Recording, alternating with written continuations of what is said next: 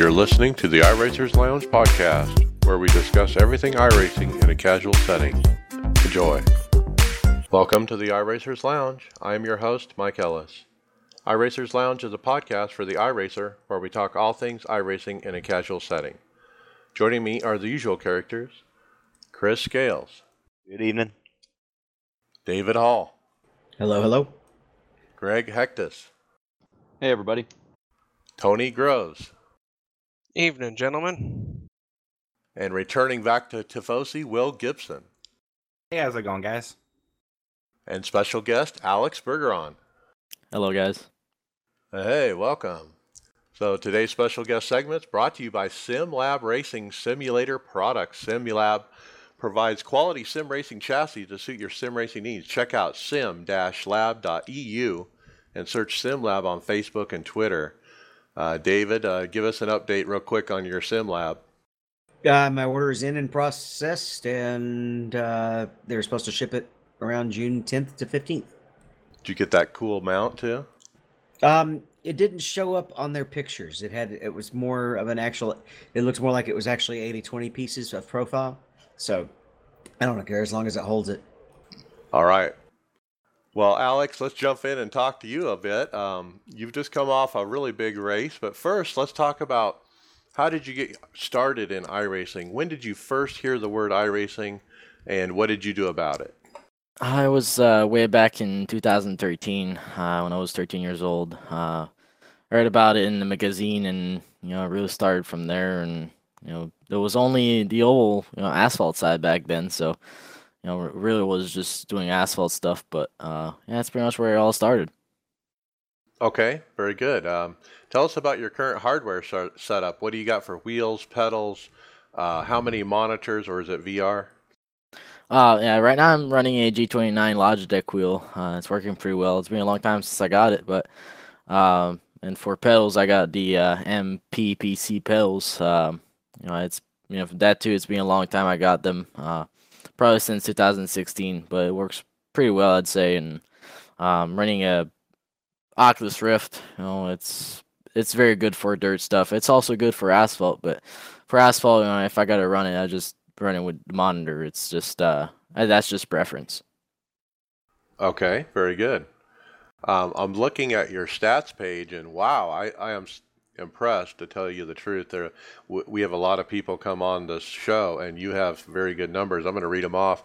Uh, dirt oval winning percentage overall 66%, uh, pavement oval 41%, dirt road 72%, and oval 100%. Even though you haven't run very, I mean road, uh, you haven't run very run much road, but boy, I mean you're getting it done out there on the dirt and uh, in the pavement oval uh, for sure. Yeah, uh, I mean, I just uh, it's been a while since I ran you know asphalt stuff. You know, since Peak Series. Uh, uh, I'm trying to get back into it next year for sure. Um, but this time I'm just trying to trying to get into the dirt road stuff. You know, the Rallycross series. Uh, you know, I run a couple of races this week, and think I've out of all the races I've won, I, I I've raced. I just I won pretty much every races. So just uh, you know, I'm trying to get into that, and it's working pretty well right now. Yeah, that's about ready to start up, right? Yeah, it is. I mean, it's uh, Rallycross is very fun, and uh, you know, it's going to be another championship to be part of. Okay. Um, and so you're running World of Outlaw, and we're going to talk about that a little bit later. But tell us about uh, what is your preferred car number and how come? Uh, I mean, my favorite number is number 12. Uh, I really don't know why it's my favorite number, but, you know, I just, it's been that number for a while. Uh, since Gran Turismo, was number. So, uh, uh, it really been my number since 2012. So basically when I started iRacing. And I, I just, like I said, I don't really know why, but it always been my favorite number. Okay. Now, I'm going to try to guess the answer before I ask you the question on this one. I'm going to guess it's your last World of Outlaw race. The uh, question is, what is your most memorable moment in iRacing? Uh, I'd I'd really say you know the the world championship this year and you know the the last race of the of the World of World Championship 2019. Uh, you know it's it, it was a dream. It was a dream to win the world championship in iRacing and we did it. You know I it was it was great. Five wins in ten races and never got out of the top five and a memorable season. Absolutely. Well, yes, congratulations on that. Uh, it has been a good season. We've been kind of watching it progress as you, uh, uh, like you said, win half the races uh, and running really well otherwise as well. But uh, yeah, fantastic job. We'll talk more about the results of that in a moment. Um, what uh, kind of involvement do you have about the sprint car team? I, I know you. We, we saw a few stories that you're going to be driving for a guy who injured his back and and he decided to step out of the car and, and let you run it full time. Tell us about that opportunity. You're going to step into that, and then what else do you have going on for real world racing? Uh, I mean, really, you know, uh, Coleman Gulick uh, supposed to do a couple of races for him. Um, you know, it's been announced since a while, but you know, you gotta, you got, you got his back injured, and he's going through a rough time. But you know, um, we all support him into that, and you know, we'll see how that goes. Uh, other than that, I'm just waiting you know, see how things gonna go. But right now, I'm, my focus is really on sim racing. You know, sim racing is getting huge right now, and you know, every year is you know it, it's bigger every year, and you know, me and my team ABR, you know, we're just trying to you know focus on that and grow. All right. Well, yeah, congrat- congratulations on that opportunity, and uh, hope you do well there. Um, are you going to end up running the World of Outlaw late model series that we've heard about? Yeah, for sure. I last year I finished third in uh, third in the series and the world championship, and you know I I automatically qualified back in for this year, and you know it's going to be a stack season for sure. You know a lot of uh, every top guys are in the series, and you know the late model guys are top notch. So it's gonna be tough, but you know just like the World of Outlaws series on sprint cars, it's gonna be it's gonna be tough, but we'll try to be consistent in every race and you know finish in the top five for a championship. Okay. And who, who's your competition there? I mean, can you tell us, you know, is there a couple names that you're looking at right away that, you know, hey, I'm going to have to run these guys to, to win that championship? Well, definitely last year's uh, you know, world championship winner, uh, Zach Leonardo. He's he's he's a tough guy for sure. Uh, we go with the names like Kendall Tucker, Blake Magelus, you know, Outwood Weaver, you know, all the top late model guys. They're they're fast and you know we had a lot of good races against these guys, but you know we'll we never know. Every year is different. Every season is different. You know, some guys can be really fast, and you know sometimes you, you see your rest fast, and you know we never know. So we'll go race by race. Uh huh. And then what about uh, the upcoming Rallycross? I mean, who's to beat over there? Oh, definitely Mitchell DeJong. He's he's the top guy yeah. to beat. We got Johan Hart too. He's real fast. I've I've seen him this week in the Rallycross, and you know, I, I was able to keep up with him, but he's he's another will, man. He's really fast. Well, you're fast as well. Uh, I saw how many wins you've had there uh, running just this week on those races, uh, looking pretty good. Uh, tell us about. Let's switch gears. Tell us about Peak. Tell us quickly what was your history in the Peak series. You know, how did you run there in in the past? And then you mentioned you you're trying to get back there. Are you going to do Road to Pro next season or? Yeah, my plan is to road to pro. You know, depends on how real life racing goes. Um, you know, real life racing is you know it's it's really tough too. So you know, a lot of focus on that as well. But definitely gonna try to run road to pro. Uh, but you know, I ran peak series for two years, uh, 2017, 18. Uh, we ran that. Uh, my best finish was second place at Pocono in 2017. Uh, other than that, we we struggle. You know, we we had a rough time, but we're in the top 25, top 20 every race, and you know, it just you know, it's real tough. It's a lot about setups in there, and you know, really got to work hard every day. And you know, when you when you're racing that, you you pretty much gotta focus only on peak series, and it's tough to have other world championships do at the same time. But uh, just I missed I missed it being the series. It's uh, it's another level. All right, and uh, and as you go through these uh, championship series that you've been running, I mean, what is your team? You know, your virtual team. Do you have a spotter? Do you have a crew chief? Uh, do you have other people that run with you? What's the deal with the team? Uh, I mean, right now with Team ABR, you know, I got uh, another driver and teammate, uh, Jason Nygaard, uh, for the dirt, the dirt side of stuff. Uh, real into it. You know, he's much about sprint cars and stuff like that. but we we work together and you know we just he's, he's basically a crew chief as well. I mean, we practice together, and I got my girlfriend too and involved as the team manager for the team. So uh, we all work together, and we're three people on the team, so we're a small team compared to other other teams. But know, we're we work hard and we put dedication to what we're doing, and you know, as of now, it's working pretty well. Yeah, absolutely. Um, it is. Uh, tell us, you know, where uh, fans can find you on social media. I know you're out there. You're always posting about stuff. Uh, where where do you run? Are you twi- on Twitch? Are you streaming? No, I'm I'm more about uh, Facebook and Instagram, pretty much. Uh, you know, we post all of our stuff there. You know, if you go at Racing Bergeron or uh, Team ABR Esports on Instagram or Facebook, that's where we can we you guys can find everything. Uh, it's uh, Racing Bergeron and Team ABR Esports. Uh, that's where everything is. Uh, I wish I would be on Twitch and everything, but that's a lot of work, and you know I'm I'm not into that too much. I don't know much about that stuff, so uh, maybe one day. Okay. All right, let's get into talking about the actual racing uh, at Knoxville. Uh, first, our we do sponsor the Sim Racing Authority League. Uh, their Sunday night Xfinity series. They are on off week. Uh, they start back up June 1st. All right, let's talk about Knoxville. Uh, Alex, uh, you obviously won the championship. Um, let's kind of just talk about that real quick. I mean, I saw on Instagram uh, you won twelve thousand dollars in prize winnings. Uh, you're you're going to get a trip to go see the World of Outlaws, and what else is involved with all that? I mean, it's really the banquet. You know, that's uh, you know that's a, a top deal. You know, it, be at the World of Outlaws banquet is huge. That's uh, very huge, and uh, to be there is going to be uh, an, an accomplishment. Uh, and uh, meeting Christopher Bell too. That's uh, that's going to be awesome. You know, I I can't wait to be there. And you know, this guy's awesome. He's talented and great guy overall. So I can't wait to be there. I saw Christopher Bell on Twitter proactively hitting you up and saying congratulations. So that was pretty cool to get a shout out, huh? Yeah, for sure. It's it means a lot. All right. Uh, and so obviously you'll probably meet Christopher Bell, but you're going to be there at the banquet and probably maybe even give have to give a speech or something, right?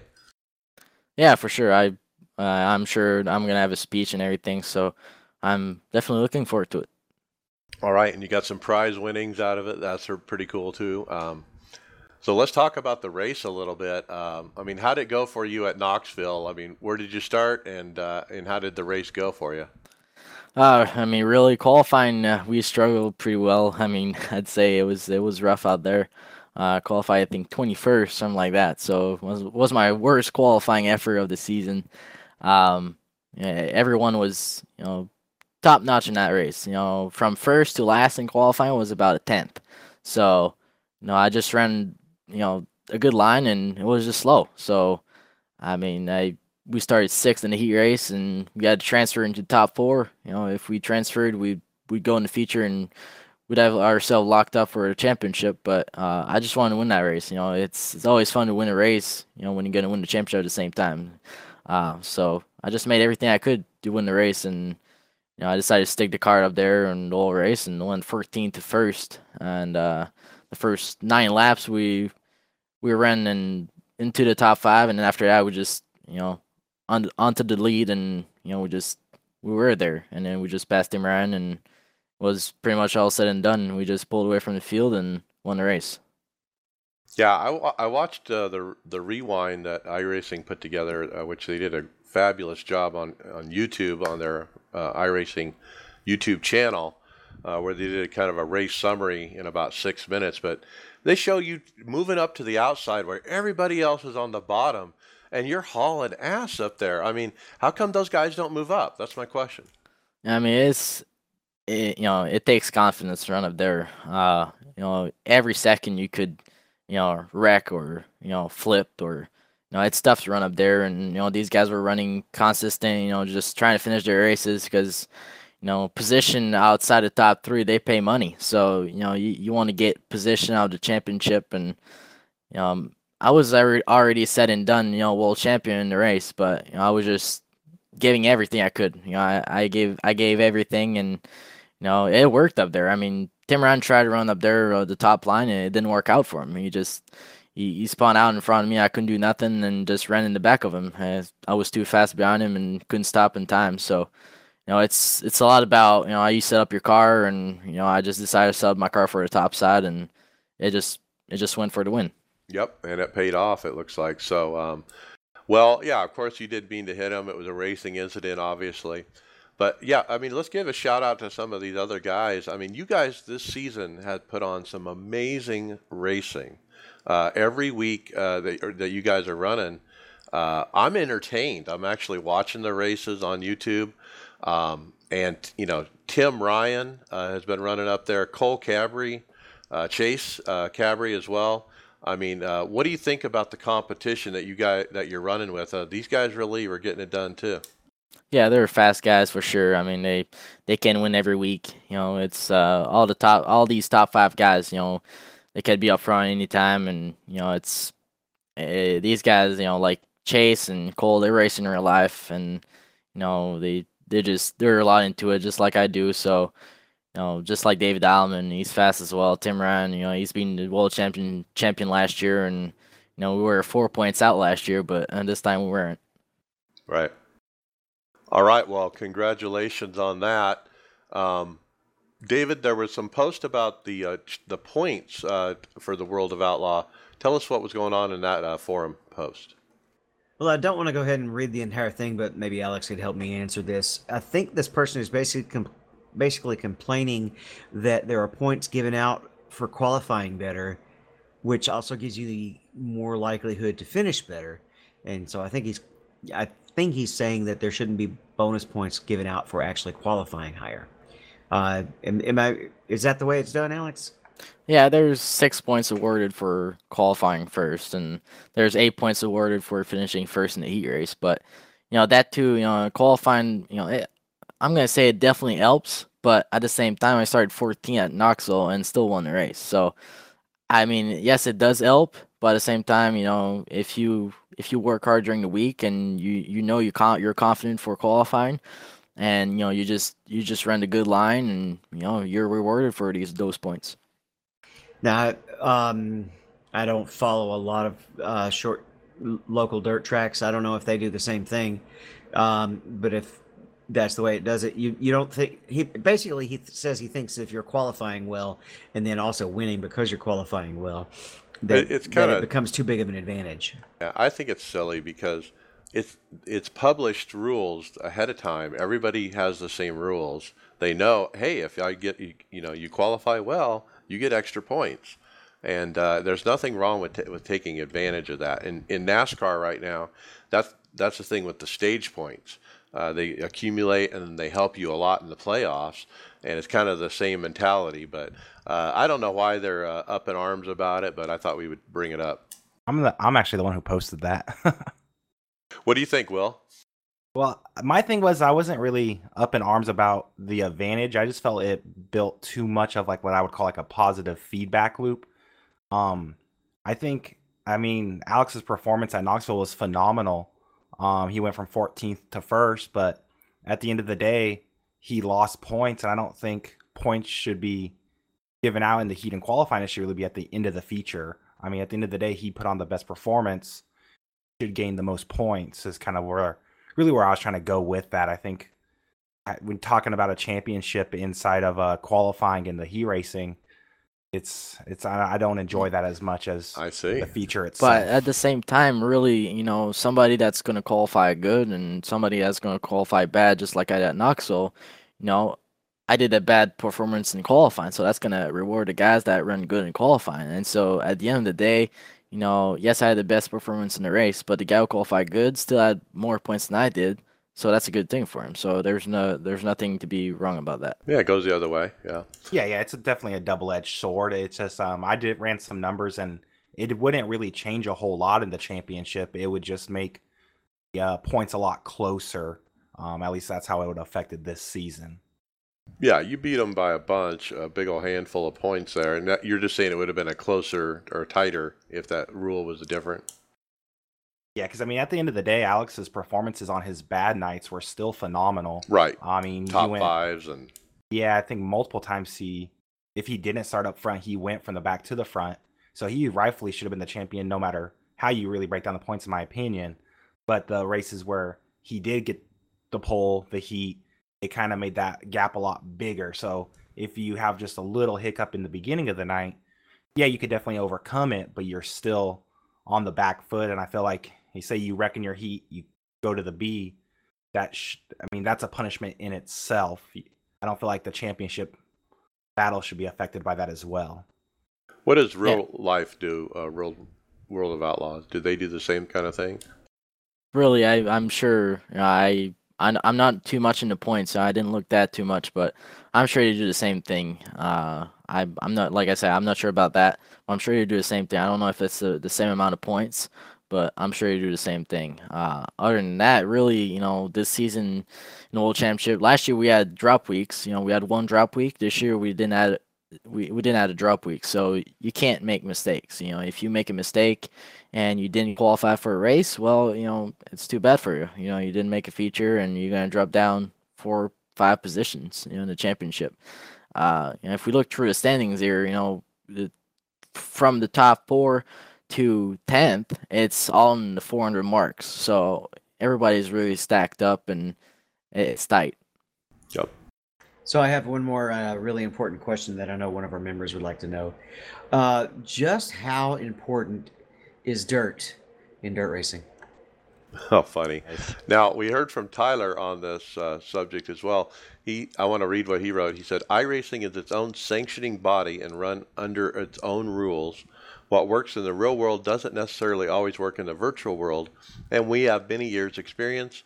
With that said, the current format was created in conjunction with the World of Outlaws, and as we usually tend to do with our partners, we don't have the ability to do a dash, and I'm certain the racing would be as good as it has been this year if we started 24 cars.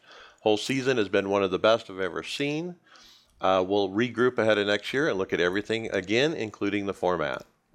Yeah, I mean it's it's awesome. I mean, I'm sure next year we're gonna have some more features. I'm sure we're gonna have you know more laps, or I'm sure there's going to be some more stuff next year. I'm sure. Uh, oh yeah. I, I don't know everything, uh, but you know I'm I'm definitely looking for next year. I'm sure it's going to be awesome. You know the fans to enjoy it. You know this year has been you know the best season so far, and I'm sure everyone out there loved it. So you know I, I, I did enjoy as well. You know I'm, I'm, but like I said, I'm sure everybody loved it. Uh, you know, and they they try to re, you know redo the same thing Outlaw does. We just in iRacing. We can't do everything, you know. It's but it's very very similar, and, and that's that's what makes it awesome. Well, and and you guys are competing for viewing eyes, you know, to watch the races, and and the, you're competing against Peak. Uh, you know, we watch Peak, and they have some great racing in Peak this year. Um, but you know, you guys were putting on a great show, and it was definitely must-watch TV every time. So uh, well done.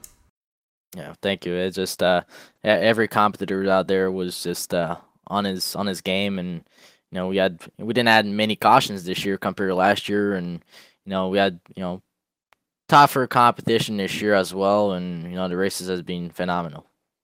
Okay, very good, and uh, thanks for coming on the show, uh, Alex. We know you have a race coming up and have to leave uh, pretty soon, but we're going to jump uh, on to next uh, topics. Uh, Chris, BMW 120 results. Yeah, Williams Esport drivers Laurin Heinrich and Alexander Voss won the top split of the BMW 120 that iRacing put on. Uh, after 32 laps of racing that included strategy calculations for fuel and tires. Heinrich and Voss's victory came after o- overcoming BRS, Coanda SimSports, Mitchell DeJong, and Josh Rogers, with the Williams pair pairing having to de- defend resolutely late on. Excuse me. Factory BMW drivers Philipp Eng and Nicky Catsburg um, went from 12th, or I'm sorry, 12th, 43rd. I think that's backwards. 12th from 43rd. yes, from 43rd in the field. Um, from what I read, the the real life drivers had a had a blast on iRacing and plan on doing this again next year. It sounded like they had a lot of fun, and I think uh, the iRacing guys, you know, the sim drivers had um, you know, some people in their ears figuring out these numbers for them, and the real life BMW guys just didn't come prepared. So I think they'll bring it next year. I think the the story is Mitchell DeJong. I mean, he, uh, you know, a near a, a, near miss for him in this race, and and then he did a near miss in the uh, in the world world championship this week as well. uh, at Montreal, I believe was where they're at, and he uh, almost won that too. But uh, yeah, he almost had it uh, on this one, but these guys Heinrich and Voss got it done. All right, David, uh, a couple quick updates about 24 hour of Le Mans, which by the way I decided not to run. I think you should have given a couple more races, uh, but we got it all sorted. Qualifying has been separated into uh, 20 minute sessions with no max lap count. Uh, you can try basically as many times as you want and set your big time. So it's kind of the old school qualifying setup. There's also, they've set the weather. It's going to be dynamic weather, but it has a fixed starting point based on last year's weather, which is 70 degrees Fahrenheit with 54% humidity and a five mile wind out of the southeast. The uh, balance power adjustments have also been added to this one. They're adding 10 kilograms to the Porsche 919, uh, 5 to the BMW M8, 7 to the Ferrari, and 5 to the Porsche 911. Uh, so it's interesting. I guess they as data keeps coming in, they decide, yeah, they, they need, need to make adjustments. The only thing I wish they would have done, done in this case is gone ahead and put this adjustment in the regular ILMS Sprint Series 2 so that we could practice under those conditions. But um, it's a small difference. I've, I've tested in both conditions, and you, you you don't feel it that drastically. It just slows you down just a hair in the corners. You don't pick up as much speed coming off, and then also the the splits are going to be done by iRating with the 55 field car size. All right, I lost my confidence in that car. It's a tough car because I was always at a different speed at the end of the straightaways, and my braking point would be different each place because I couldn't be consistent enough with the battery and the button and all that. So I just, yeah, I bailed. Sorry. Greg, uh, let's talk about multiple accounts versus tanking. Kind of getting tired of this topic. It's uh, keeps coming up, and I don't know why we keep discussing it because iRacing allows multiple accounts, and uh, I think uh, Mason put in here for a good reason because uh, uh minors um, have to use their parents' credit card or whatever, probably, which would go under their parents' name, right? And then Right. maybe down the road they have an extra another account after that. Um, the sporting code uh, counts towards everything anyway. So if say that person has two accounts and they get protested and are banned for a week, they can put it over both accounts. So you don't have to worry about someone still racing. Um, they can keep track of that. Um, but people are, are they're saying they don't want to penalize someone because they were, uh, you know, they get a high R rating and they want to go and have fun. If they're gonna pay the money, they might as well. They're gonna pay the money. Let let uh, people have multiple accounts. But I just I'm sick and tired of seeing this. It, it doesn't affect anybody. I don't know why people have to care about it.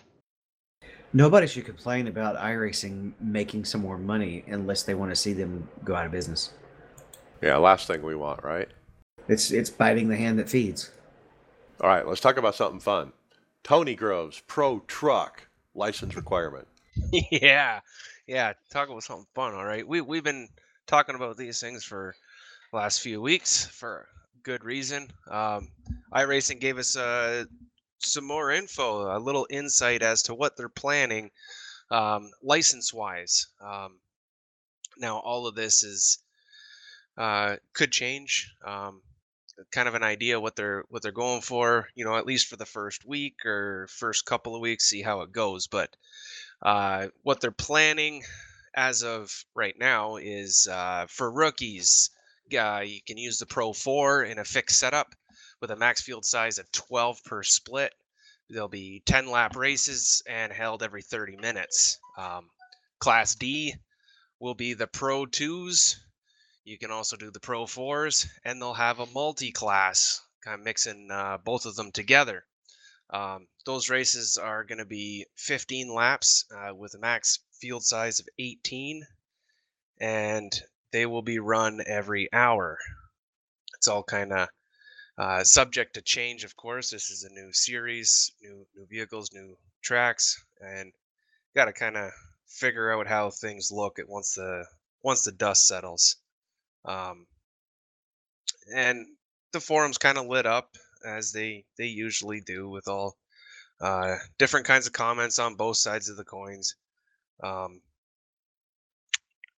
So they do the multi-class in real life. So they're matching that to a degree, I understand. But but a lot of people don't like that they're doing multi-class is really the deal. But it's brand new. I mean, let's not have too many different series here. I think it makes sense to combine them because there's only two tracks. Well, yeah, that's just it, right? And I mean, if we're gonna go after real life stuff, if they do have multi-class in real life, which unfortunately I don't know a whole lot, I'm excited just because they get to do a lot of jumps and they look really cool. Um, but if they got it in real life, I mean, might as well try it out. If if uh, you know if there's no participation in it, I'm sure they're not gonna you know hang on to it for very long. But um, Well, you know, there's there's multi-class in a lot of other uh, you know different uh, types of racing. So why why not at least for us uh, as sim racers, you know, give it a shot. So when we buy it on Tuesday, you get the Pro 2 and the Pro 4 for that price. And what I think is one of those two is going to be faster. And then why would you pick the slower truck? I mean, everyone's going to pick the faster one, right? Not Well- necessarily, Mike. Sorry, Greg. From my Sorry. understanding, is that the true the the Pro Twos will have a little better uh, handling. So um, that that could that, that could make the difference. Somebody's really good in a two, um, as opposed to somebody that's just you know mediocre or Okay. uh, a little better than that. If they're doing multi-class, then you, they're not having, having to compete against each other. Well, except There- for bragging rights, you know, whoever wins Yeah. the race wins the race, right? Overall win. yeah. But the, it, when you get into multi-class racing, the GT3 guy or the GTE, if you're running in Le Mans, they don't care that they finish five laps down a car that's built to go faster than them. They could care less. They just want to finish in front of the other GTEs.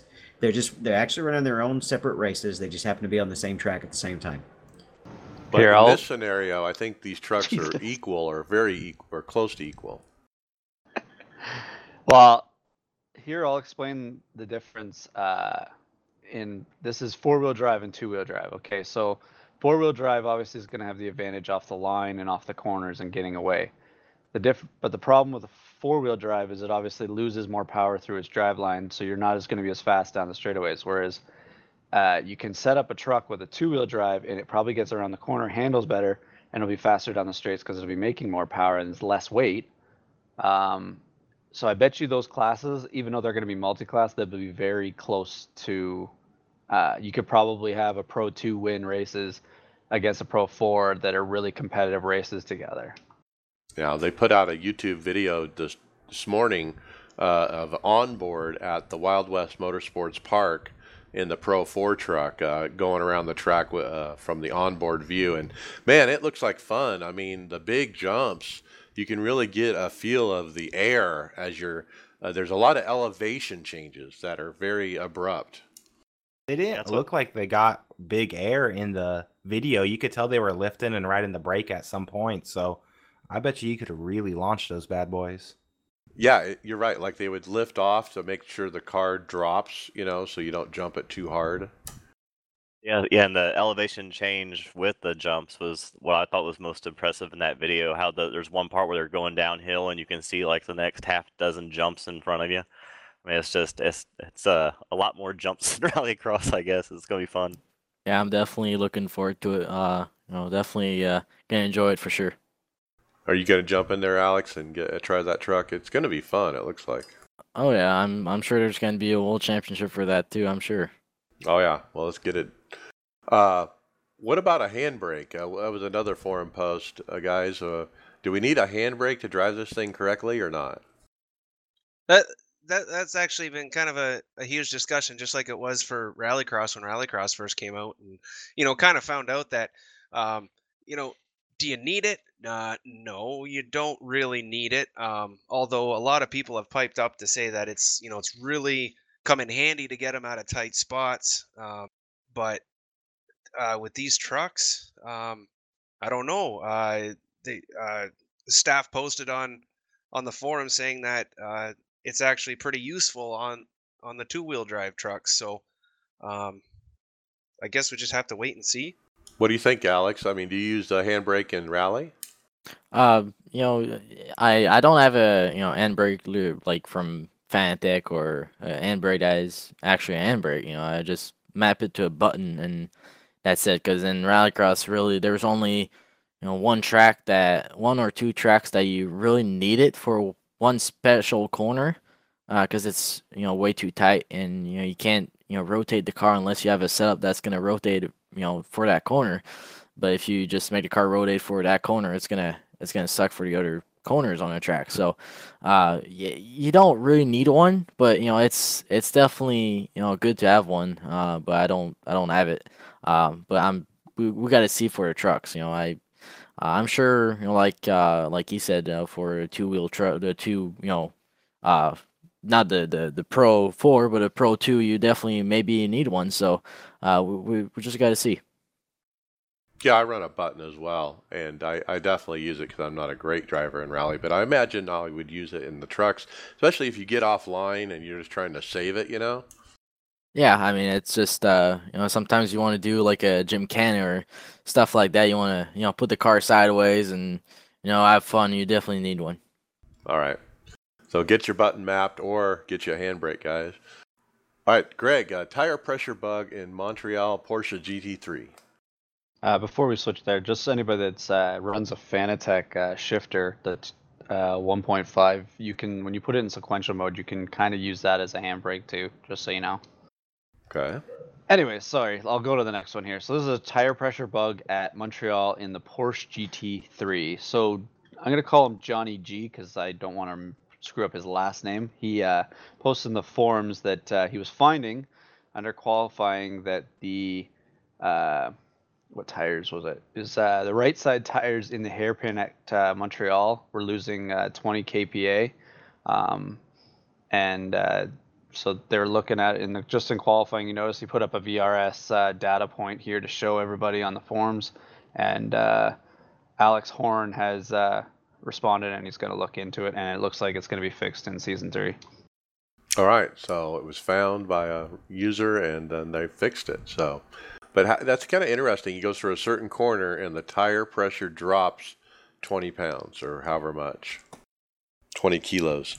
Makes you remind you that this is, you know, it's all code, right? And one little line of code could be wrong, and it just can screw up something like that. All right, uh, Chris, let's talk about other bugs. Uh, scenery flicking. Yeah, and I think a lot of us have seen this um, while we've been racing, and uh, it, it always happens either going from night into day or day into night.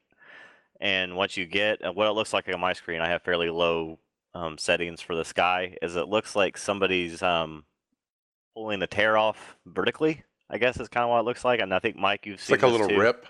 Yeah, yep. And I think you've seen this too. Um, There was a, uh Mark Pickford posted a YouTube video of the flickering, and he says he thinks he has the fix for it. So this is probably something to try. He said it, it seems to only happen when shadow maps are set to only car and track.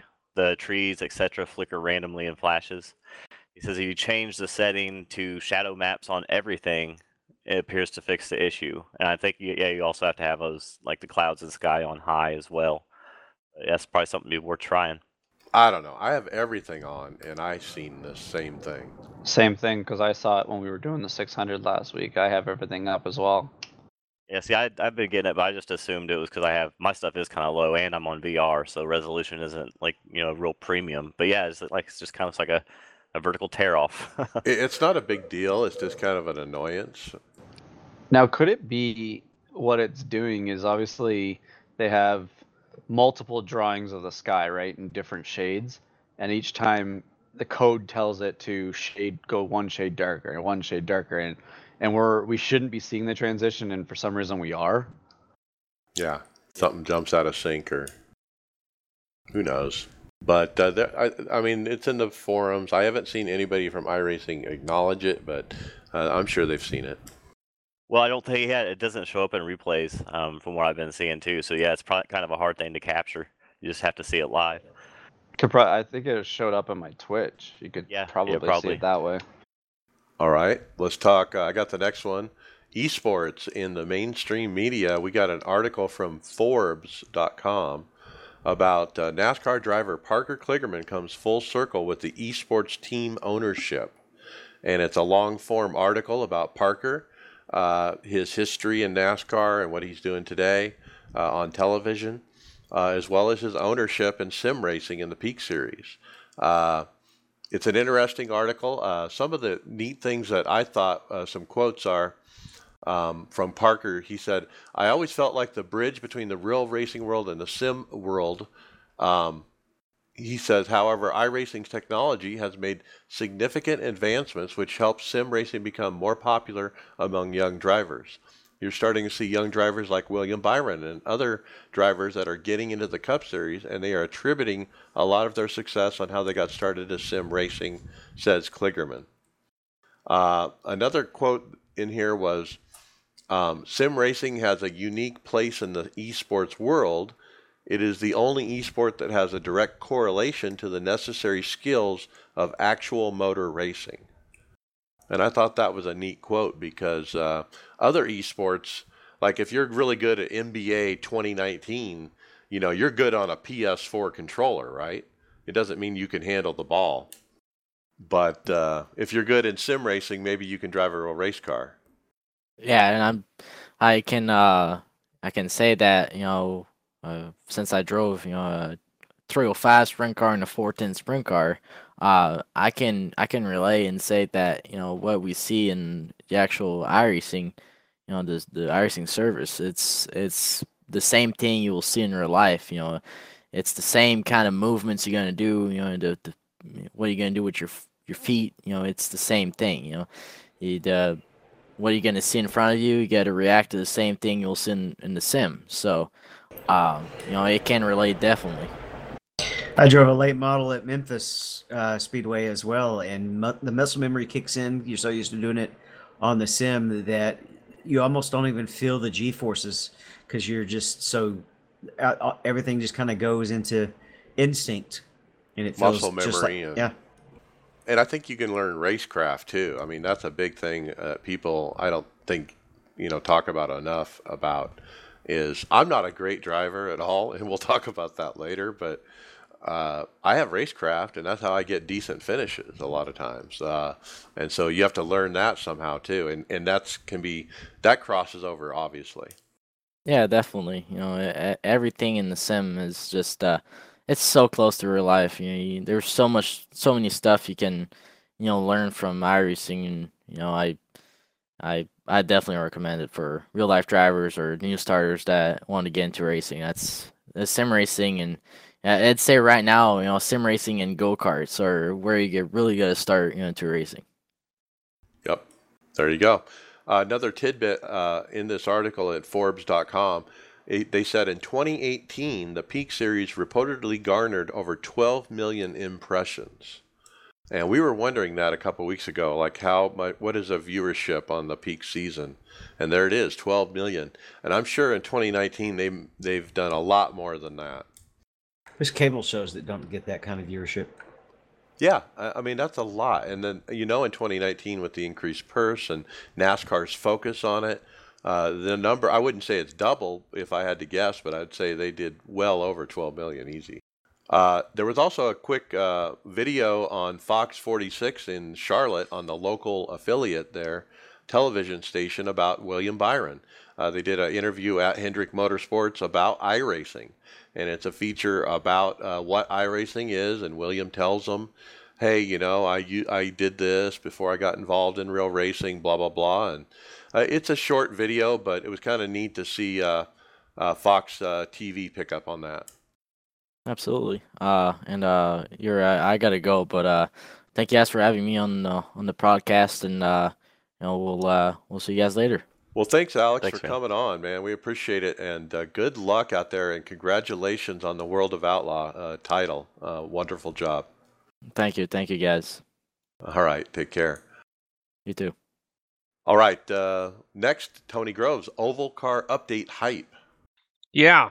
So iRacing just released a video showing uh, three of the new uh, oval cars on track all at once, um, and that would be the uh, the modified, the uh, the Silverado truck, and the the Mustang. Um, I kind of like the I kind of like the idea of this all on the track. I kind of wish they'd uh, maybe a week 13 um, multi-class all, you know, all three of those vehicles, right? That'd be a lot of fun. The, the video kind of got me hyped up over that. Um, Yeah, as always, the the, the cars look good. The the the video was well edited, and um, to me, it uh, came across pretty good. But um, I'm not hundred percent on this, but from what I understand is that um, were those those cars were AI. They had uh, some cars uh, AI, and if you look carefully at the video, you can see the AI uh, driver name on the window. You know how they stamp it on the window. And uh, at one point in the video, uh, one of the cars is Notebook, and the other one is Lotion. Notebook and Lotion. And some of the other names are Google phone, Starbucks, cup, and napkin. What are they Well- doing in the, the offices there? yeah, a creative bunch up there. But I know for about ten or fifteen minutes before we started recording today, um, there was a lot of notebook and lotion jokes uh, flying around. Really, really looking forward to these new trucks. Really looking forward to them. Uh, if you look at the beginning of the video, they show a quick picture of the dash of one of these cars, and it's really the dark. It's real black and dark, but the darks are really showing the the HDR. I don't know if I'm seeing HDR there, but it looks good. And I think in the forum somebody mentioned it, and Alex said, "Oh yeah, we've been working on the dashes of these cars, and and you'll notice some differences." So watch for that too, guys. Uh, they also teased a custom number on the uh, modified with a, a, a number with a letter like 27MA. You know how they do sometimes letter numbers. So I don't That's know if that's cool. something that's coming or not, but That'd be pretty pretty cool for the dirt stuff. I mean, there's a it's kind of hard. It's kind of small, so it's hard to tell if they're actually going to like let letters in completely. But that would be really neat. all right. And they did announce the release uh, season three on Tuesday, June 4th, next week. So be ready, guys. Next, uh, I got the next one. North Wilkesboro uh, had a social media campaign uh, to try to convince iRacing and uh, other simulators to scan the track of North Wilkesboro before it's too late. And uh, they put up a Google forum uh, poll thing where you could go in and put your email address and vote, yes, we want to have this scanned. And I did do that. Uh, that poll did close uh, last Monday on the 27th. Uh, they only had it up a short time, but uh, they uh, they I wanted to mention it. But uh, it's pretty be su- cool. I would be surprised if it's not already too late. Have you seen some of the aerial photos of the condition of that track? Isn't there like grass and stuff coming through cracks and it's like just totally deteriorated? Can't they just Photoshop that out? Or? yeah, they fix it in post. If they're gonna do that, just build it based on uh, imagery and Just- math. Just don't be on the pole. The first couple cars will mow down everything and the track will be clear. All right, David, tell us about Josh Rogers at in the World Championship. So in the first Porsche Esports Cup, we have our first second time winner. It took him four races to get that done. Uh, Rogers chases down the VRS Coanda Simsport teammate m- uh, Mitchell DeJong in the final laps of the 30 minute feature and scores the victory despite the, despite the fact that he started ninth in the grid. Um, so it was pretty exciting finish. I didn't get to watch it. Uh, and we have a points setting, obviously, with Rogers finishing near the front almost every time. Right now, he's leading the points by quite a Big bit. time. Yeah, 123 points. Look at that. I can do math. He's After way four. ahead. He's way ahead. Yeah, uh, and uh, I think the big thing that happened was uh, Enzo Bonito in the at the beginning. I think it was lap one. He got punted, literally punted, and flipped over on his lid and put into the wall and just ruined his race.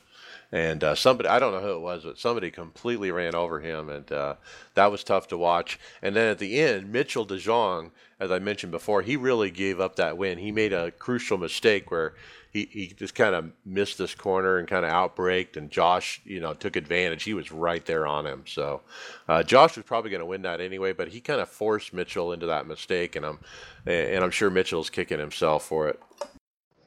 Fun.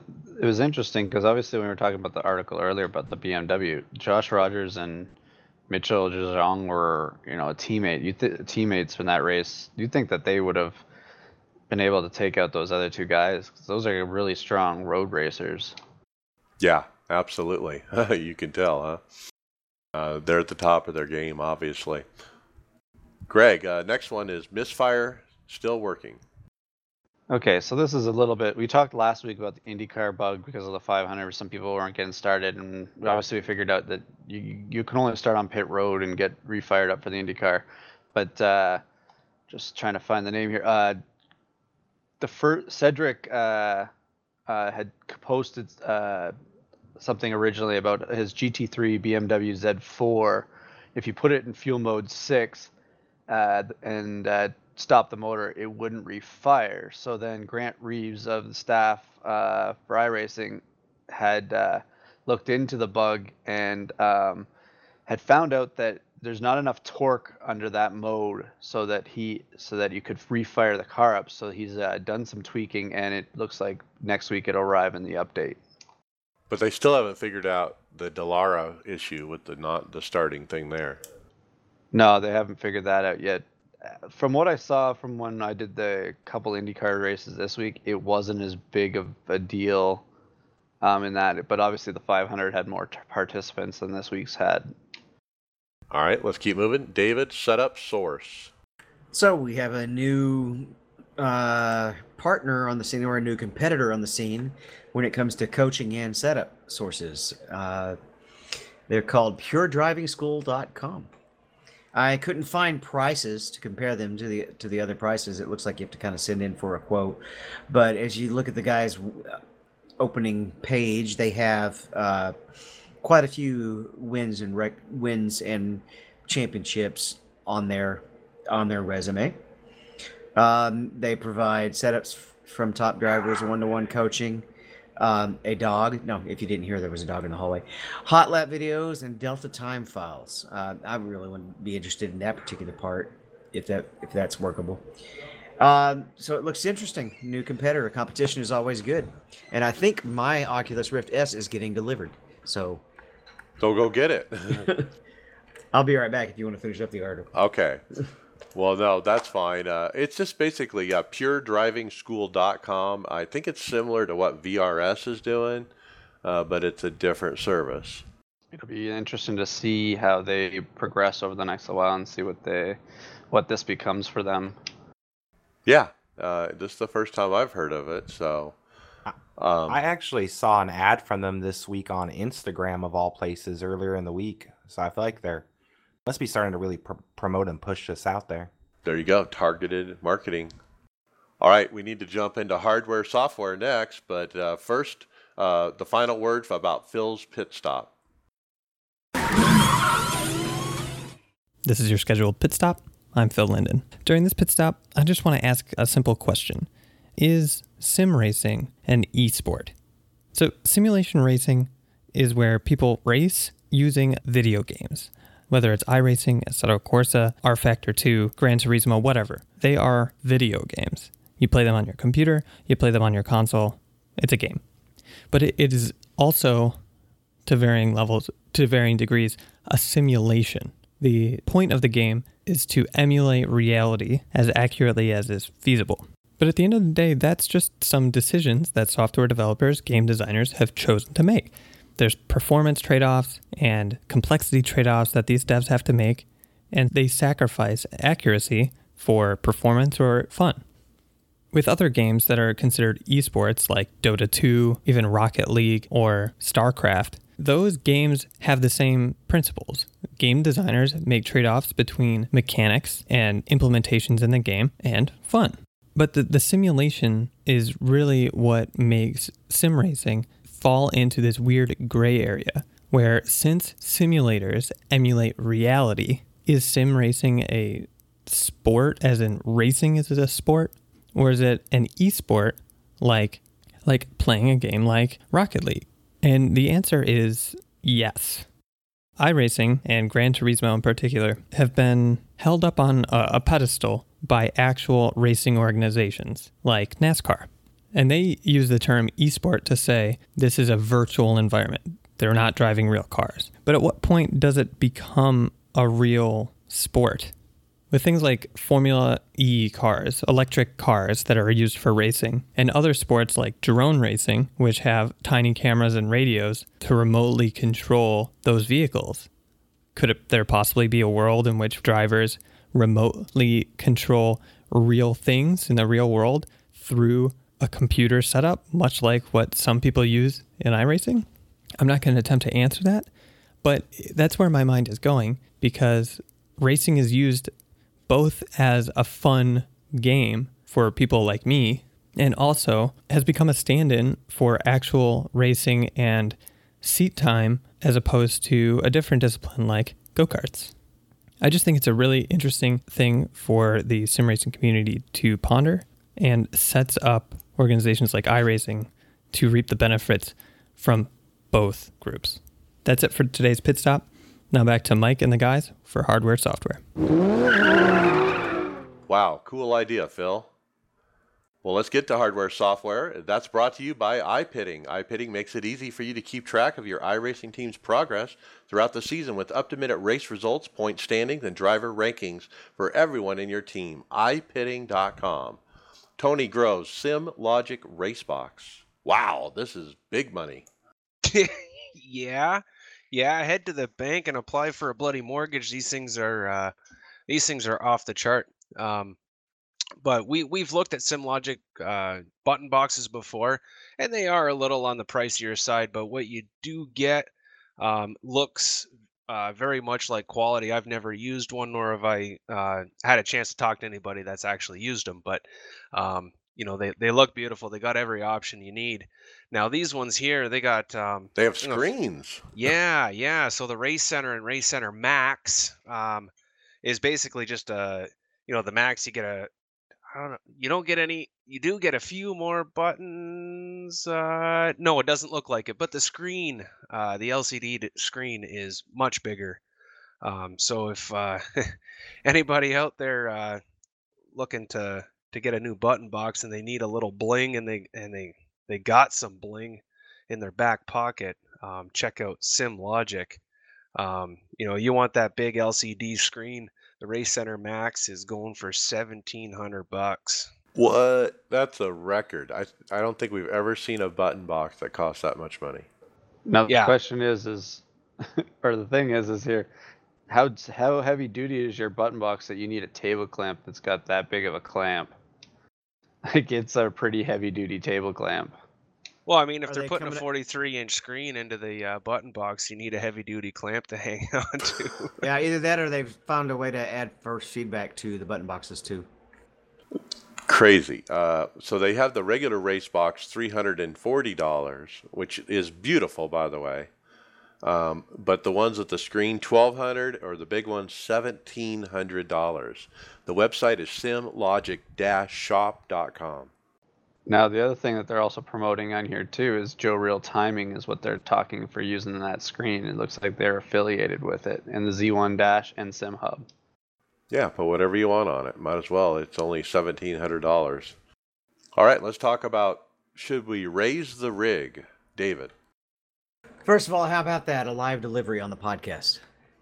All right, you got the So- new Rift, huh? I got the new Rift, which is going to be nice because with this new direct drive, it's shaking my desk so hard that the camera sensors on the old Rift are shaking so much it's causing the the camera to just freak out or the positioning to freak out and I'll be in the middle of the final chicane at at Le Mans and suddenly the steering wheel is right in my face. So that's going to be nice.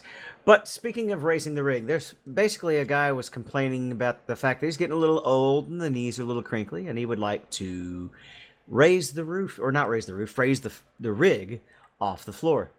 And we have on the posted on the show notes, you can look at several different options from platforms to booster seats. Um, there's another one that features a butt kicker. We have a 80-20 rig, and I actually ordered casters with with my rig because I'm going to try to keep. Since I use VR, I, I would prefer to just keep my computer desk and go with uh, and just roll the VR into position or roll it away if I if I'm doing some sound engineering work or something like that and don't really want to sit with the wheel in front of me. It's a neat idea to get it up off the floor. I, I'm kind of like that where I'm weak in the knee and getting old and and sometimes uh, the the seat feels pretty low to the ground. Uh, so it's a neat idea uh, that I'm kind of interested in. One guy did a really nice this wood box, and he put like carpet on it. Uh, I mean, Tony, I thought you would like that one. That looked pretty good. Simple. yeah. Simple is good. Yeah, Simple and- is good. And then the other guy, Scott Husted, he posted up his rig. He got a custom one from Four Play Racing on eBay.com, and he had it where it's custom up in the air. Uh, you know, the legs are like tall on it, and and the seat is up. You know, and uh, that looks really neat too. Uh, another guy had a, a, a setup on casters. Uh, there was another guy who had a metal frame with butt kickers attached to it, um, and then he put the rig on top of that frame. He has little wood pieces that, that the frame, uh, the the cockpit would sit on, on top of the frame that had the butt kickers on it, and that's kind of a neat one too.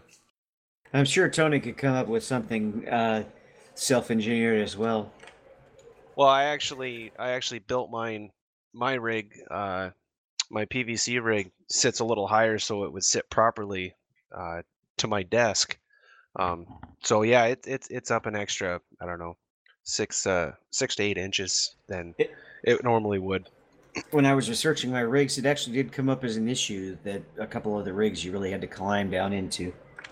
Okay, Greg, let's talk SHH shifters.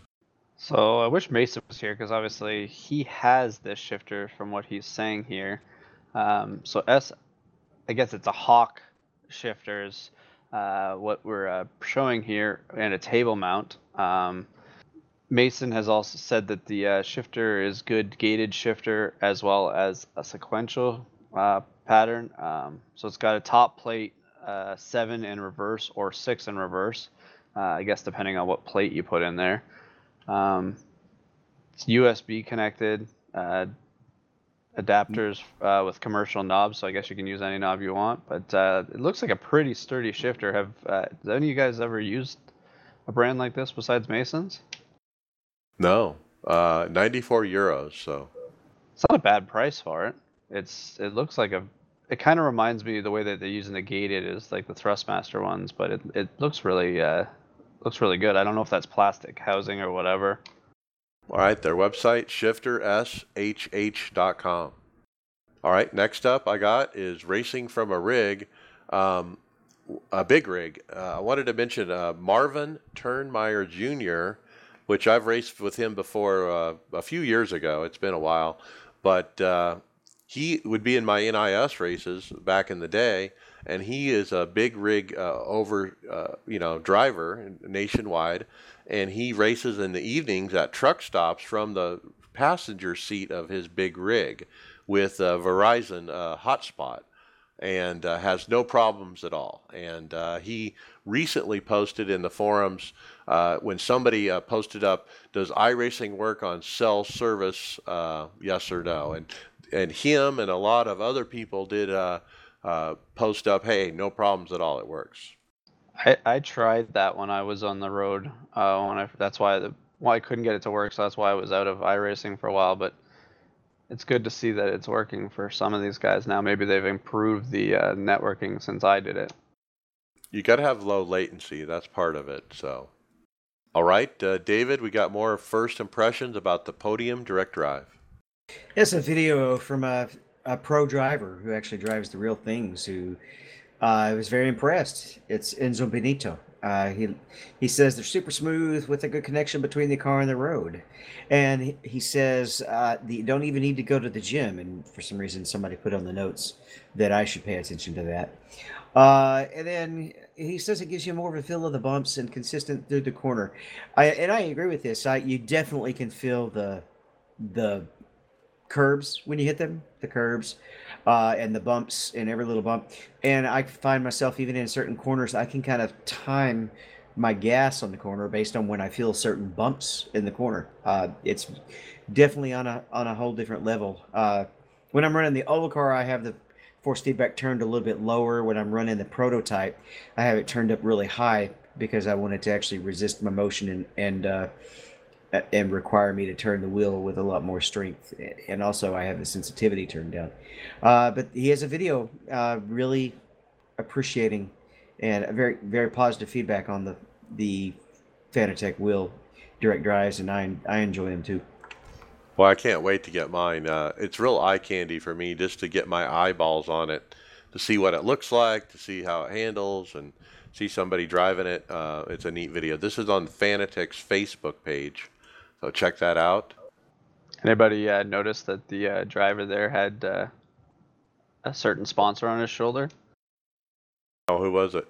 SimLabs. Oh, nice. All right, yeah, they have good stuff, obviously. All right, uh, Chris, talk VR hygiene.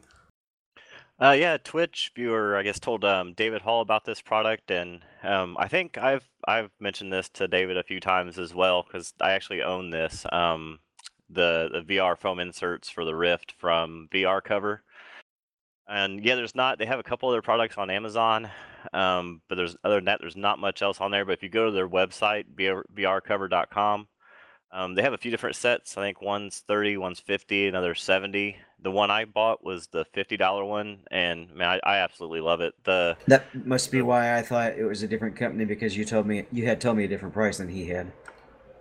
Yeah, but I uh, um, like I say, the foam that came comes on the Rift, it was giving me a headache, and I know uh, one of uh, Steve Thompson from the old Bastards League had this before me, and he told me he had the same issues and pointed me the direction. But the fifty dollar set came with a few different um, foam inserts that you just Velcro on, and it also came with two of the the plastic pieces that holds all the face stuff together on the Rift. If you have one, you know what I'm talking about. And so I can just um, if somebody comes over, I can pull mine off and then stick a brand new clean one on for them to use, and I can just rip off that Cool. Velcro piece and toss it in the washer as well. Those Sounds look like a must-have. They I look yeah, for very me, I think so. comfortable. Yeah, they look are. comfortable. Yeah, they are, and like I said, it comes with a, a few different options as far as the foam, and so that's yeah, that's that's why I went with the kit because I think you know one size might not completely fit all, but one of them's gonna fit you. And You, th- you think be much Rift would just include something like this with the product? You would think, and I know David's had problems with his as well with like ripping off because I mean it's just like it's like foam insulation is what it, it is pretty much just like something you'd stick in a door jam, and so yeah, that thing gets gross and sweaty and yeah, there's not really a good option for cleaning it. It rips off at some point, you know, after you from sliding it on and off your face. I've even super glued them on once, and uh, they came off again. Uh, but I don't know. We'll see how well they last on this on this new one that I'm holding in my hands right now. You suck. You suck so hard. I'm so jealous. dude. I've it fits over. You know, you were talking about the sound issue, and I mean, might as well bring it up because we're kind of talking about the whole set of it. I've got Sony headphones on right now that are full over the ear headphones, eh, and the, with an arch that goes over the head, and I can actually slide either the headphones over this, or I can leave the headphones on and put this over the headphones. And because of the way this little button works in the back, it's easy to loosen it and tighten it when you're putting it on and off. Um, so I won't have to keep switching my sound back and forth, and, and I'll just use my super high quality uh, Sony headphones. Nice. Good. Sounds hot. All right, let's keep moving. Tony Groves, uh, somebody figured out something to 3D print. Yeah, we got some magnetic uh, add-on pedals for. Yeah, can you tell I didn't have this one opened up?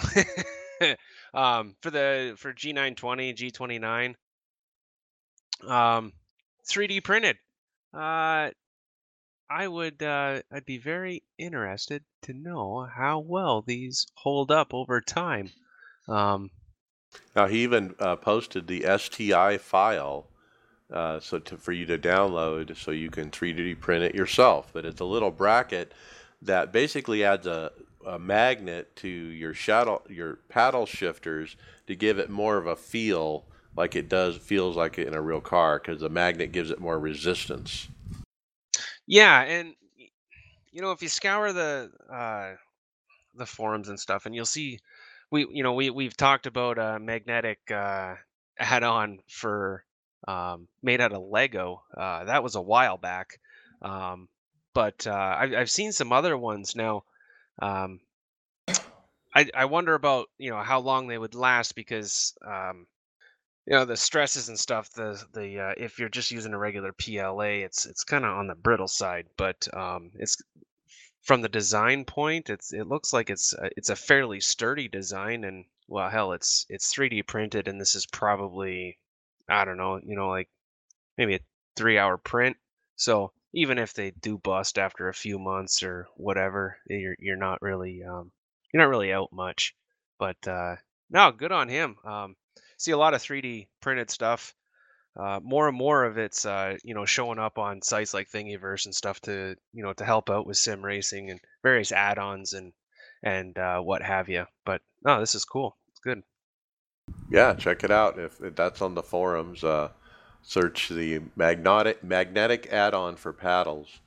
Uh, next up, I got uh, Feel VR. Where art thou? Feel VR.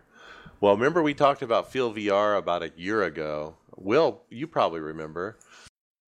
But uh, it's been a long time. But Feel VR was a low-cost uh, solution for direct drive wheels, and they also had pedals.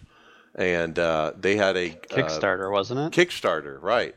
And a lot of people uh, put money into that Kickstarter. Well, uh, Jeffrey Ford posted to the forums this week, "Hey, what happened to Feel VR? When is this coming out?" And uh, that's a good question. Um, nothing. There is an update in this post though from a guy named uh, Dane uh, Nizik. He said they have started manufacturing the pedals. They haven't started manufacturing on the wheelbase and the wheels, and are working on a prototype. Everything is indefinitely delayed. Now, I'm just running this question by you guys because of my ignorance towards Kickstarters. I've I've heard of it, but what happens if a Kickstarter doesn't make it through after people have put into it? Is it just a loss on the person? I think you lose your money. I don't know. Yeah, I think it's like you're investing in a company, is what a Kickstarter thing really is. You're investing in this product. Uh, you know, you're getting them some capital so they can actually proceed. And it's kind of like you're buying into this idea. And if it doesn't pan out, then it, it's kind of like an investment thing. And the whole idea that Feel VR, their marketing was, hey, uh, buy in now and you'll get the product really cheap compared to how much it'll be later, you know? I think it was like around. I mean, I think it was around three to four hundred dollars for the wheel and combo kit if you were one of the first ones to sign up. Yeah, it was it a cheap price. Yeah, it was just slightly more than your standard G29 or 920. Um, but with yeah, direct no, drive. Yeah. So I've seen the, their posts periodically on Facebook, and I'm like, wow, there. Uh, here's an update. and it says update from VR, Feel VR, and then I click the link, and it's the same link that they had from a year ago. It nothing. There's no update on it, you know, and uh, it's kind of ridiculous. All right, let's keep moving. Uh, David Cooler Master has a rig. Yeah, so we have a rig review, and its biggest selling point is that it's interchangeable between basically racing mode and uh, regular workstation mode. It's supposedly easy to switch having the wheel right in front of you or being able to have the keyboard in a more comfortable position, uh, as well as the mouse location. That's the, that's its biggest selling point. But if you look- kind of browse down the forums, and I'm sure this will be the first thing you would notice, Mike, the monitors are really far away, and so that's Very far field, off. field of view issues. Uh, so that's gonna be the big that's gonna be the big negative on there. Uh, excuse me. the uh, the monitor position is an issue. I do like the multifunctionality, which is why I didn't get monitor stands for my SimLabs rig. But I don't know. That It's a- monitor distance is an issue. So it's a planned release for early 2020. It's in uh, uh, partnership with GTR Simulator, and it's going to be $999. And it's not bad, except for the fact that the monitors are way far away, and uh, that's a problem. And the monitors are part of the cockpit. It looks like they're not like a separate stand, so you can get them closer. So the design of it is a big fat no, as far as I'm concerned. That also means that the mon- if you got a mon- a direct drive wheel, it's going to shake those monitors. I know, yeah. So there's a lot of flaws in the logic here. Even as a workstation, that doesn't even look. The monitors are way too far away. Well, my monitors are pretty far away where I'm sitting. I've got big. I don't. I don't remember their size. I think they're 27s. Um, they're pretty far away, but I, that's because I don't need them when I'm racing. Okay, let's keep moving. We're almost uh, out of time. Greg, Ryzen 3000. Update on pricing. So it looks like we've got some details on some some specs on it, and uh, so just a little bit generalization here of what we got. So the Ryzen 7 3700X is an 8-core, 16-thread, uh, 3.6 gigahertz base with a 4.4 uh, gigahertz boost clock. Uh, it's targeted to go at the 9700K Intel, uh, and it's uh, 329. It's going to retail for 329. Uh, the Ryzen 7 3800X is an 8-core, 16-thread at uh, 4.5 giga, uh, gigahertz, uh, which is going to target the target the 9900K uh, Intel, and that's for 399. And then the Ryzen 9 3900X, 12-core, 24-thread, 4.6 gigahertz, will go after the Intel 90, 9920X, uh, but it's going to read that one's going to retail for 499. Um, So says the these are the ones. Yeah, so this is the release date. They're saying the release date is uh, the 7th of July. Um, and right now, that's the only uh, Ryzen's that are, they're not the only ones in the lineup, but those are the ones that they've announced so far. Um, there also was a lack of any information on the Threadripper uh, roadmap for the Ryzen series. So, but the Ryzen 9 um, was had a uh, seemed to be entering the Threadripper segment uh, for high core count uh, for desktop processors. So maybe Okay. they're getting rid of that. Now, you're probably wondering why, why it doesn't sound that great when you hear those specs, but there's a diff, apples to oranges thing going on here, guys, with the gigahertz, the overclocking. So when we say they're 4.4 to 4.6 gigahertz, uh, there's another thing involved called uh, IPC, and because of IPC, whatever that is, you actually have to add about 15% of that to compare it to an Intel overclocking speed.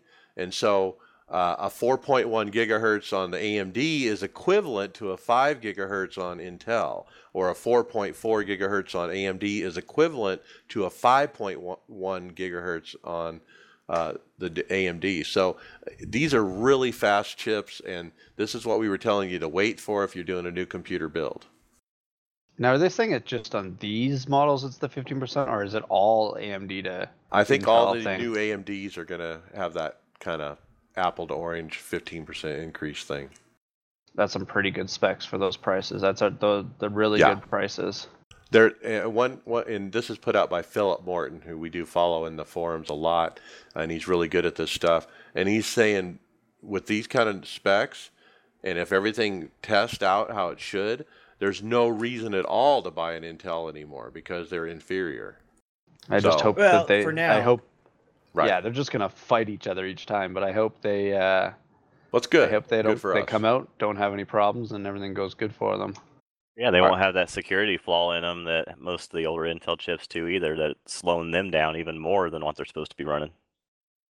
All right, uh, one more quick one is Derek Spears Designs uh, has been announced as an official U.S. distributor for SimuCube 2 products. They start the, with the Sport at $1,200. This is huge, guys, if you're interested in SimuCube, to have a U.S. Uh, distributor who will also ship to Canada. Derek Spears is known in the industry for his button boxes and is obvi- obviously a reputable sim dealer. So this is big, big news for SimuCube.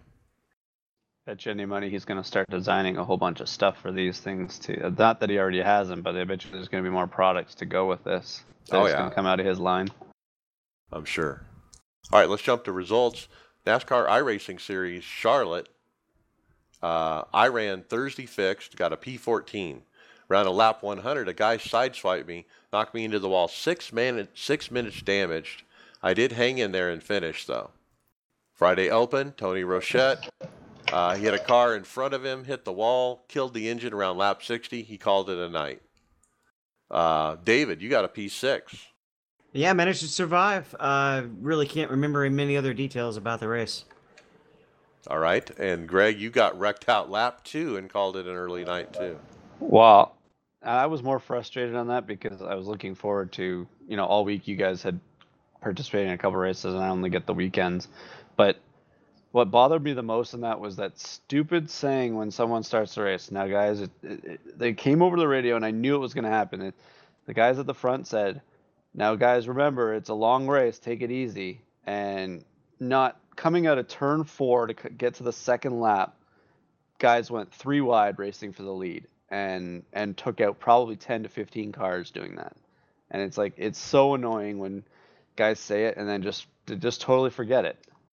Okay, Tony, you also got wrecked out. Yeah, yeah. I mean, I, I was gonna play the safe mode, and I didn't grid. Start right on pit road. As I'm coming out of the pit, I guess I just got a little excited and spun the damn car right in the wall. Ooh. um, but you know what? It really didn't hurt me a whole lot, except for speed. Um, that part kind of sucked, but I mean, by I don't know lap 50 or lap 60, I was in the top 10, and like I was I was down on power by quite a bit, and then uh, somewhere in and around lap 100, um, huge wreck. Uh, you know, I did everything except you know put myself into a wall to avoid the carnage, and I just couldn't get away from it. Took me out, blew my motor up, and I was kind of in the same boat as uh, as Rochette. I hadn't. Um, I was just too damn tired. I wasn't going to wait around for the car to get fixed, so I bailed. Yeah, my race was pretty bad uh, for the 600. I uh, I ended up disqualifying out uh, with about 60 to go on the DQ limit of 22. I couldn't keep the car underneath me. I kept wrecking out a four on old tires. Um, I felt like I maybe I, if I would have ran the fixed set, maybe I wouldn't have wrecked as much. I, I don't know if it was I just I'm sure the set was great, but I just couldn't drive it. Uh, I, I kept wrecking off four, and I don't know what my problem is, but all right, Sunday Open. Uh, Tony Rochette got a P12. He had a car come up the track after hitting the wall and take him out. He hung on and let attrition get him up to 12th. Uh, Greg, you wrecked out early, uh, it says. Yeah, I was just biding my time, and that one actually went right uh, for a bit and wrecked out. I got wrecked, had enough damage, but the car was just slow. It, it wasn't competitive. It was competitive for like two laps, and then on the long run, it just didn't have any speed and um, parked it after 200 laps. I was just, you know, it sucks riding around for that long. Ooh, that's a long one too. All right, Mason, but he wrecked. Uh, he had a problem with his track IR. It was looking straight down. He saved it for the first time, but it did it again, and he ended up wrecking on the front stretch. He said he threw his hat at it. So that's not helping. David, you also wrecked. Yeah, it's one of those things when the tighter racing means that it's hard. you're closer to the wrecks when they happen. Yep. Uh, and then Sunday fix, Tony ran P17, stayed in the top 10 till about lap 267 when second place took out third, and they took him out in fifth. So he was running fifth at the time. Let's move to Pocono. Brent, he wins the fixed race uh, after qualifying P2. He led 56 laps with zero incidents. Congratulations to Brent McCoy. And then Mason Stiver wins the Open P2 at Pocono. A great race all around. Nice 20 lap run after the initial cautions. Led many laps and battled for the lead. Was leading on the final restart till I drilled the exit on two with four to go. Craig Sykes got the win. I like the package at Pocono. Ooh, Craig Sykes. He's going to be helping us this week too for the uh, Le Mans. Yep, we've run with him at Daytona 24 before. Uh, happy to have Craig help us out. But uh, yeah, he won at uh, NIS at Pocono there, beating Mason. Uh, Brent, he said he finished P2 in the Open. He lost the lead with 15 to go and he tagged the wall out of two. He led 58 laps. Jesse got a P8, caught up in the early lap five tunnel turn disaster that destroyed Hall as well as rode around the back until 15 to go. Picked up off until the last corner and almost had seventh coming to the checker. All right, Thursday Open. I got a P12.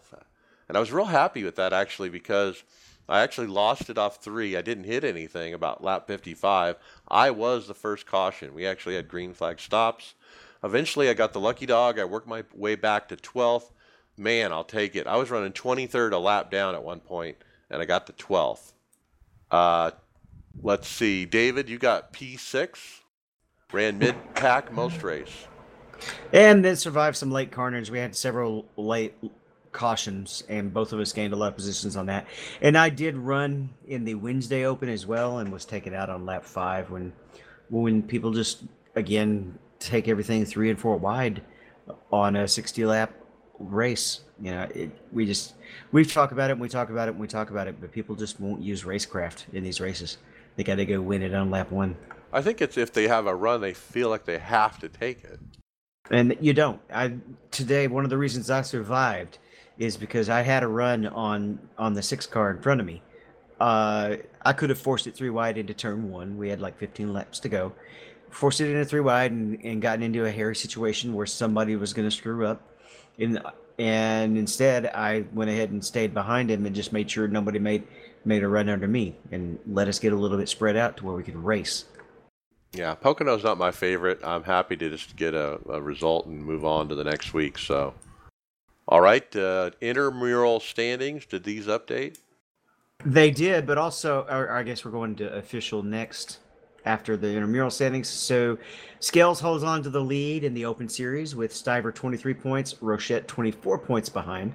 And we normally don't talk about fourth place, but I'm only 25 points behind. So we got really tight race still all around there. With the drops. hmm And McCoy had an off week this week, but because of the way the drop points work, uh, he actually gained a, a, a bit more of a lead. So McCoy has a 25 point lead in the fixed races, with Mike 25 behind and Hall 26 behind.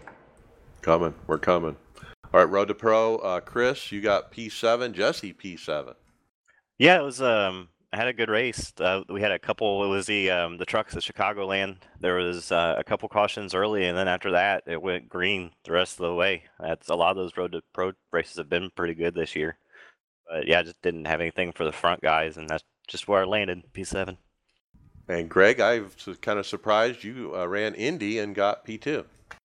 Yeah, so uh, I've run three Indy races, two Indy 500s, and then that Indy Series race, and uh, PSEC P2 in every one of those races. So uh, I'm really that- good at that going. track. I'm good at the ovals with that car, but uh, we'll see how the road goes this week. They're in Detroit. Uh, should be interesting. Are you going Uh, to try it? Oh yeah, I've been practicing. I'm gonna do it tomorrow afternoon. Um, I think Will Will Gibson's trying to. Uh, you got some races there, Will, that you uh, want to talk about?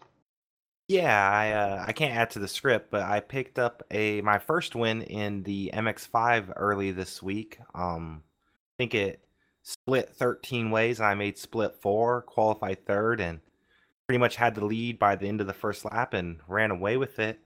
That felt really good to kind of knock that one off the list and pick up my first road win. Knock off some rust, huh? I'm excited to hear you doing road, especially And, after uh, trying to arrange our 24 hour team. Well, unfortunately, I won't be able to be on this weekend for it, but uh, I also picked up a win earlier today after actually we talked earlier. Um, in the limited late model, uh, same situation, qualified third. Um, I don't know, I just couldn't figure it out right at this in qualifying or practice, but uh, first and second got into each other a little bit at the start. Not too bad, just enough for me to get underneath them and uh, kind of worked my way through those guys and about two laps to go almost got into it with two lap cars um the really hair raising moment there and I, by the time at that point i had enough of a lead i just cruised behind them and picked that win up as well so felt felt real good to get back there in winner circle and uh yeah All right, nice, uh, nice run. All right, uh, ho- uh, league uh, OBRL Charlotte, uh, Chris P wrecked out. Yeah, that one sucked. I had pretty. It was the uh, Charlotte and the K and N car, and had pretty good speed. I was running the top five at the beginning of the race, and a couple of the leaders. Um, mixed it up, and I got caught up in that wreck. All right, let's jump to final thoughts. Chris Scales. Oh man, it's uh glad to have Will Gibson back. I think that's about all I have this week. That, that kind of made my day, made my week. Welcome Yes. back, Will. Welcome back. Yeah, we're happy to have you. Um, you had to step off the team for a while, get your work situation going, and but now you're back. So welcome. Uh, David Hall, final thought. We're going to Le Mans this weekend. Um, I'd like to see everybody hop on our Twitches. We're going to be basically taking turns rating each other's Twitch. If you don't know much about what that means, everybody that's watching somebody's feed, if that feed turns around and rates somebody else's feed, all the people who are watching the channel, not only do they transfer over to the other feed, they, they transfer to their chat too. So we'd like to get a, get a little uh, party going on with with all the followers and teammates as we as we run this weekend. Um, Greg's going to be starting us off. Uh, we got a schedule running with Greg, me, and Mark, and we're bringing in our friend Craig Sykes, who's actually helping us tweak the setup a little. Uh, I've run quite a few setups and also did a lesson this week with VRS and learned a lot, especially how to use the the telemetry to find exact uh, problems with my line. So, uh, uh, looking forward to Le Mans and hoping obviously the, the key to finishing well is is surviving, but we definitely want to be fast and survive too. Who's going to start? Greg is starting us. Okay, Greg. Good luck. We're Um, hoping we hope we get the start from uh, like we did 24 hours of Daytona. I, I did my part, guys. I, I think I helped the team by deciding to step out. Uh, I, I just didn't. I had lost my confidence. The more I, you know, I was okay, and then the more I practiced, the worse it got. It seemed to be, but I don't know what my problem is. But uh, I feel better not being in the car. You guys will do great without me. Well, those first few laps are a lot more harrowing than running and jumping in a practice session when everybody's kind of scattered. Okay, Greg Hecktus, final thought. Um, just to reiterate on what David's saying, we're gonna be posting probably not hour by hour, but every couple hours on the Tifosi page, and uh, I think Tony's gonna be tweeting out any of the results and stuff that we're doing as we're going to. So just follow us on um, our Twitch and Facebook page. Um, I want to give a shout out to a, a listener uh, of the podcast. When I was in that indie race, uh, Chris L. Peterson. Um, he uh, was thanking us for what we do on the podcast and uh, really enjoys it. So I wanted to uh, thank him uh, for acknowledging the podcast. And uh, uh, he was a really clean racer to race with, too. So I enjoyed that. Um, I'm looking forward to racing this week. I mean, we got the Le Mans. I'm also testing for Detroit in the uh, IndyCar and uh, probably going to run Pocono Friday night and Sunday morning too after Le Mans. So, because I think I'm finishing Le Mans, right, David? As we have it planned, yeah, you're you're running uh, two stints early, and then a th- well, they're triple stints. We're going to be basically doing two-hour triple stints, uh, and then you're closing us out.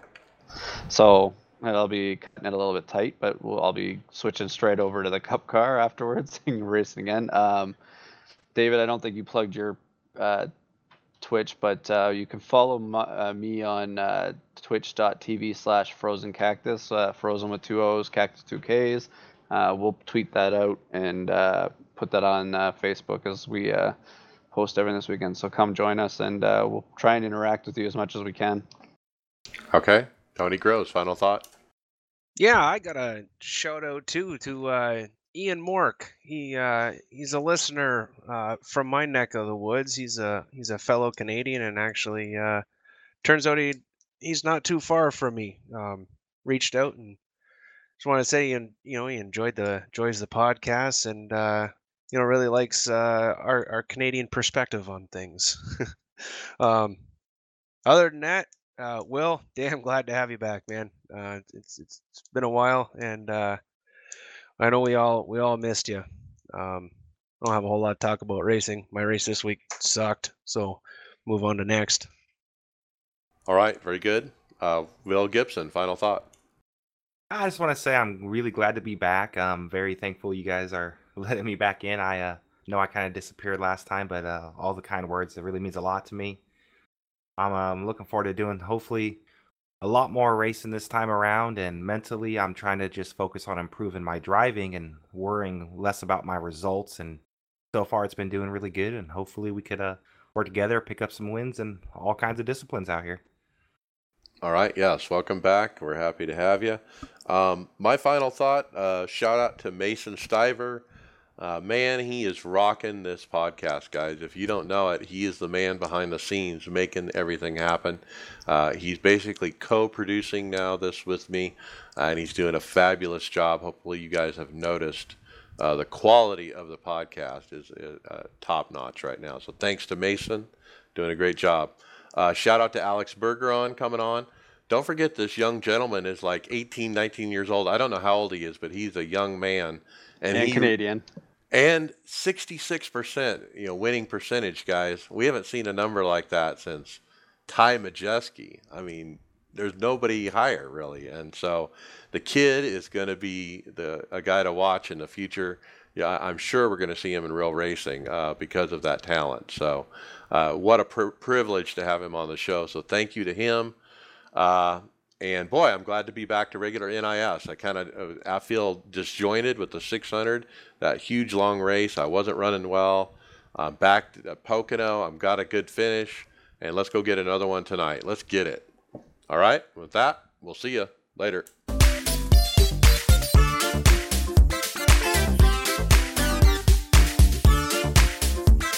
Thank you for listening to the iRacers Lounge podcast. Make sure to go subscribe to us on iTunes, SoundCloud, or Google Play, Facebook, and Twitter.